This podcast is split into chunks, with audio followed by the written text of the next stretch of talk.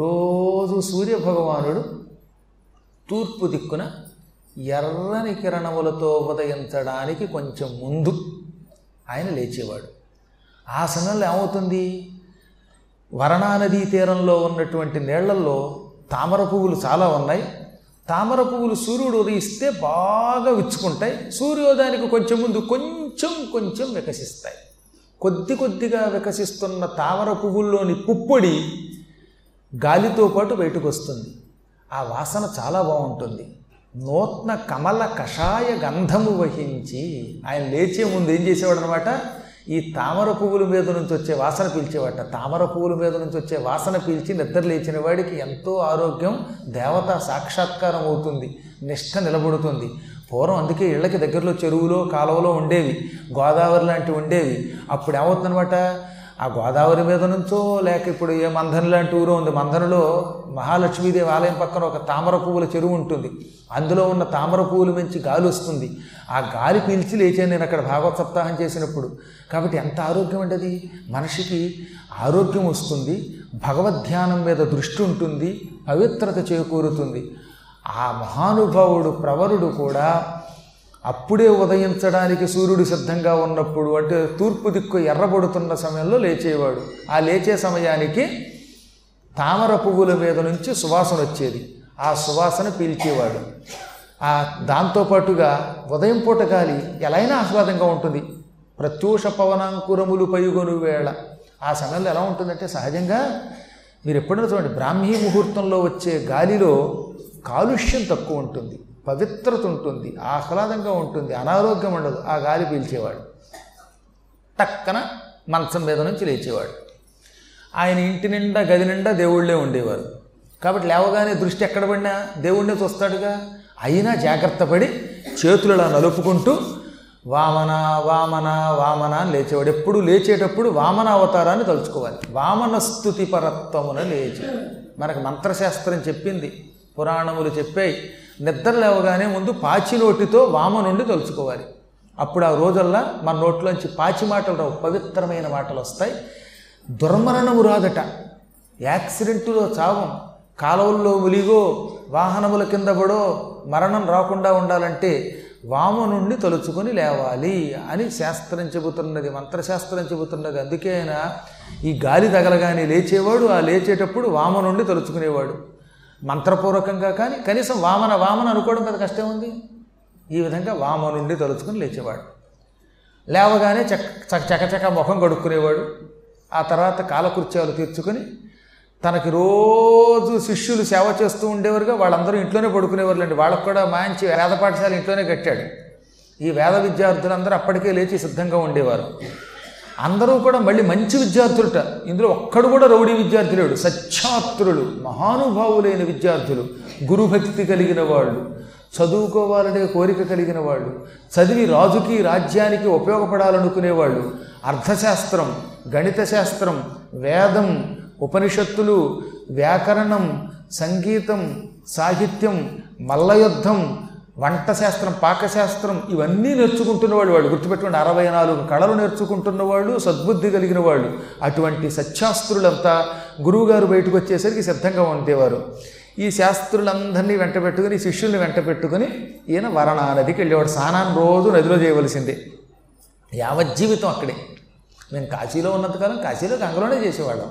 కాశీ వెళ్ళి కూడా మళ్ళీ రూము స్నానం ఏంటండి దరిద్రం? హాయిగా కాశీకి వెళ్ళిన తర్వాత పవిత్ర గంగానదిలో ఒక్కసారి దూకి కాసేపు డబాడబా ఈత కొట్టి ఇటు నుంచి అటు నుంచి పూర్తిగా ఎదలేకపోయారో కనీసం కొంత దూరమైనా ఇది ఆనందంగా ఒడ్డుకొచ్చి స్నానం చేస్తే అది ఆనందం. ఏమీ లేకుండా కాశీ పెడతాడు రూములో స్నానం చేస్తాడు. కాబట్టి కాశీకి వెళ్ళిన తర్వాత గదిలో స్నానం చేయడం వల్ల ఏమీ ఉపయోగం లేదు. కాశీ వెళ్ళేదే మనం గంగా స్నానం గుర్తుపెట్టుకోండి. గంగా స్నాన విశేష పుణ్యఫలం. పంచాంగం ఎందుకు వింటున్నావు పంచాంగం వింటే నాయనా నువ్వు రోజు కాశీలో ఉండి గంగలో స్నానం చేయలేకపోయినా ఆ స్నానం చేసిన పుణ్యం ఇస్తుందిరా అందుకు వినన్నారు. అంటే గంగా స్నానం ఎంత గొప్పదో చెబుతున్నారు అక్కడ మనకి. కాబట్టి గంగా స్నానము విశ్వేశ్వర దర్శనం ఈ రెండు ఒకదాన్ని మించి ఒకటి ఉంటాయి. కాశీ వంటి దివ్యక్షేత్రాలకి గంగానదీ తీరంలో ఉన్నటువంటి ప్రాంతములకు వెళ్ళినప్పుడు పోతే పోతాం అనుకుని గంగలో స్నానం చేసేయండి అంతే. ఎక్కడికి పోరండి? ఆయువు తీరకుండా మిమ్మల్ని తీసుకెళ్ళిన దేవుడు. ఎక్కడ ఎవడికి ఎంతకాలం సుఖముందో దుఃఖముందో ఎక్కడ పోవాలో ఆయన నిర్ణయిస్తాడు. నిజంగా కాశీ గంగలో స్నానం చేస్తూ ఉండగా ప్రాణం పోతే ఎన్ని యోగాలు పడతాయి? అది మహాయోగం. ఆ యోగం రమ్మంటే వస్తుంది అందరికీ కాశీలో పోవడం కోసం పెడుతూ ఉంటే నిజంగా కాశీలో మనకు పోయి యోగం వస్తే అదృష్టమే కదా. అది అంత తేలిక రమ్మన్నా రాదు. అది ఎప్పుడు వస్తుందో తెలియదు ఎక్కడ వస్తుందో తెలియదు. కాబట్టి హాయిగా అక్కడ స్నానం చేయాలి నదులు ఉన్నప్పుడు నదికి వెళ్ళి స్నానం చేయాలి మేము హాయిగా రోజు గంగలో స్నానం చేసేవాళ్ళం. గోదాట్లో ఉన్నప్పుడు గోదావరి తీరంలో బ్రహ్మాండంగా ఇదేవాళ్ళం. ఈ మధ్యన కొంచెం ఓపిక తగ్గి యువతల నుంచి అవతలకి ఎదలేకపోతున్నాం కానీ ఒకప్పుడైతే గోదావరిని యువతల నుంచి అవతలకి సునాయాసంగా ఇదాను? కొవ్వూరు గోదావరి దగ్గర. కాబట్టి చెప్పొచ్చేది ఏంటంటే చెయ్యాలి. ఈయన హాయిగా శిష్యుల్ని వెంట పెట్టుకుని ఆ వరణానదికి వెళ్ళేవాడు. ఆ వరణా నదిలో అఘమరక్షణ స్నానం చేసేవాడు. అంటే ఏమిటి? పాపములు తొలగించే మంత్రములు సంకల్పంలో చెప్పుకుని స్నానం చేసేవాడు. స్నానం చేసేటప్పుడు గంగానదిలో రకరకాల సంకల్పాలు చెప్తారు అందులో అనమాట పూర్వజన్మ భవిష్యత్ జన్మ ప్రకృత జన్మ సకల దోష పరిహారార్థం అని వరుసగా బ్రహ్మహత్య శిశుహత్య గోహత్య ఇత్యాది మహాపాప వినాశనార్థం అని పవిత్ర గంగాస్నానం అహంకరిష్యే అని చెప్పుకోవాలి. గంగాస్నానం సంకల్పంలో ఇందుకోసం చేస్తున్నాము. ఏమో శరీరంతో చేశాము మనస్సుతో చేశాము మరి ఏం చేసామో తెలియదు ఇంకా భయంకర రోగాలు గేగాలు వస్తాయి. రోగాలు పోవడానికి మేము స్నానం చేస్తున్నామని సంకల్పం చెప్పుకోవాలి. ఆ చెప్పేటప్పుడు అఘమర్షణం అని ఒక ప్రత్యేకమైన మంత్రం కూడా ఉంటుంది. సకల అఘ వినాశనార్థం అని చెప్పుకుని అప్పుడు ఈ రెండు చెవులు ముక్కు వేళ్ళతో మూలు మూసుకుని గట్టిగా బుడుంగను మొలగాలి. ఆ ములిగి స్నానం చేసిన తర్వాత మీ ఇష్టం. ఇక తర్వాత మీ ఇష్టం. ఈత కొడతారో ఇంకోటి కొడతారో ఏదైనా కొట్టుకోండి. ఏమీ లేకపోతే ఒడ్డు మీద స్నానం చేయండి. ఒకడు నాతో పాటు వచ్చాడు శిష్యుడు. గజి ఎత్తగాడు గురువు గారు అన్నాడు. అంటే ఏమిటి అన్నాను. ఒక గజం ఇస్తానండి అంతే అనుకోండి.